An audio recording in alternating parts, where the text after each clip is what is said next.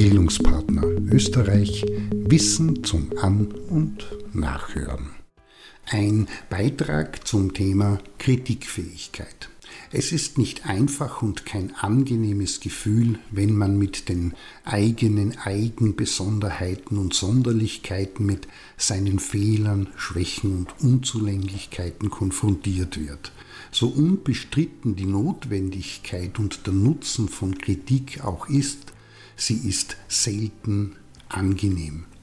Der Hinweis oder das Feedback kann noch so elegant und sensibel formuliert sein, wer kritisiert wird, fühlt sich danach selten besser. Warum? Weil die Erkenntnis bleibt, einen Fehler gemacht oder Erwartungen nicht erfüllt zu haben. Fühlt sich nicht gut an. Das Problem? Ein Leben, Entwicklung, Veränderung, Verbesserung oder irgendeine andere Form von Zugewinn erhalten funktioniert ohne Kritik nicht. Und noch sehr viel dramatischer, fehlt die gegenseitige Kritik, also die kritische Prüfung dessen, was man tut und womit man sich wie beschäftigt, dann zerfällt das System. Was ist Kritik? Sie ist eine im Laufe des Lebens erworbene, prüfende und bewertende Beurteilung eines Gegenstands, einer Sache, einer Person, Vorgangsweise genauso wie das eines Verhaltens oder Umstandes und deren Äußerung im nonverbalen wie auch im verbalen Ausdruck in beispielsweise entsprechenden Worten. Das heißt, sie ist eine wichtige Kompetenz im Bereich der persönlichen Kompetenzen, die zwei Richtungen umfasst. Einerseits die Kompetenz, unter anderem Menschen positiv und negativ im Sinne der Person und der Sache zu kritisieren, andererseits Kritik im Sinne der Person und der Sache selbst zu akzeptieren und produktiv wie konstruktiv zu verarbeiten. Das heißt, zwei Bereiche werden unterschieden, die passive und die aktive Form.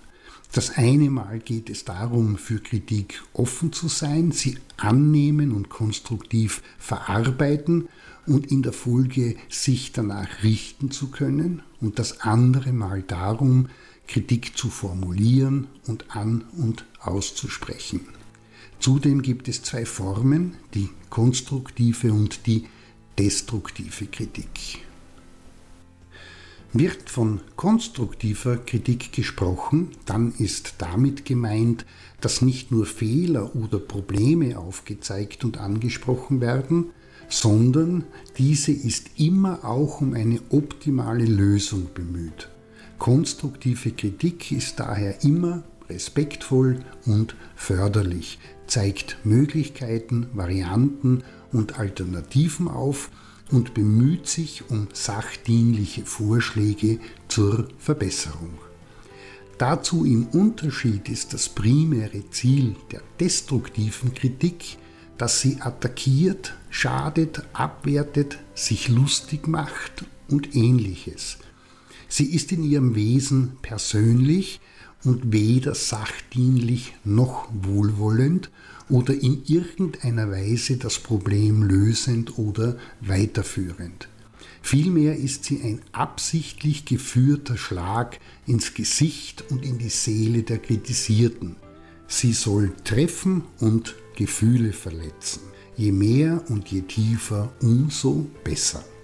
Und da ist es auch unerheblich, in welchem Ton sie übermittelt wird. Hier hilft es vielleicht, wenn man weiß, dass solche Menschen selbst massive Probleme in allen möglichen Persönlichkeitsbereichen und Anteilen haben.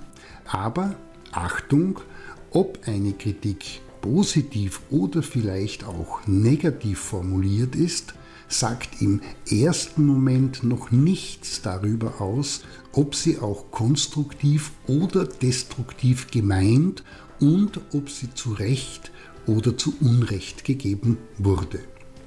Sind diese Grundlagen bekannt, hilft es, um leichter mit Kritik umgehen zu können, wenn ein Sechsschritt absolviert wird. Erstens genau zuhören. Zweitens auf der Sachebene bleiben und auf Verteidigung oder Gegenschläge verzichten. Drittens nachfragen und präzisieren. Viertens wichtig, in einen Dialog eintreten und der Sache auf den Grund gehen. Fünftens, sich selbst kritisch befragen, nachzudenken und in Frage zu stellen, wenn man zum Schluss kommt, dass die Kritik nicht gerechtfertigt ist, widersprechen und den weiteren Dialog suchen.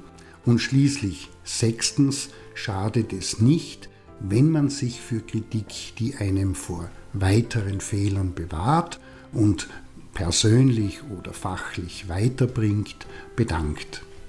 In diesem Sinne, wer verinnerlicht hat, dass Kritik per se nicht etwas Böses oder Destruktives, gegen das man sich um jeden Preis zur Wehr setzen muss, ist, sondern im Grunde immer weiterhilft, traut sich in der Folge auch, von sich aus auf andere zuzugehen und diese um Kritik zu bitten. Und schließlich ist konstruktive Kritik immer auch eine Kultur des Miteinanderumgehens, an der jede und jeder aktiv beteiligt ist.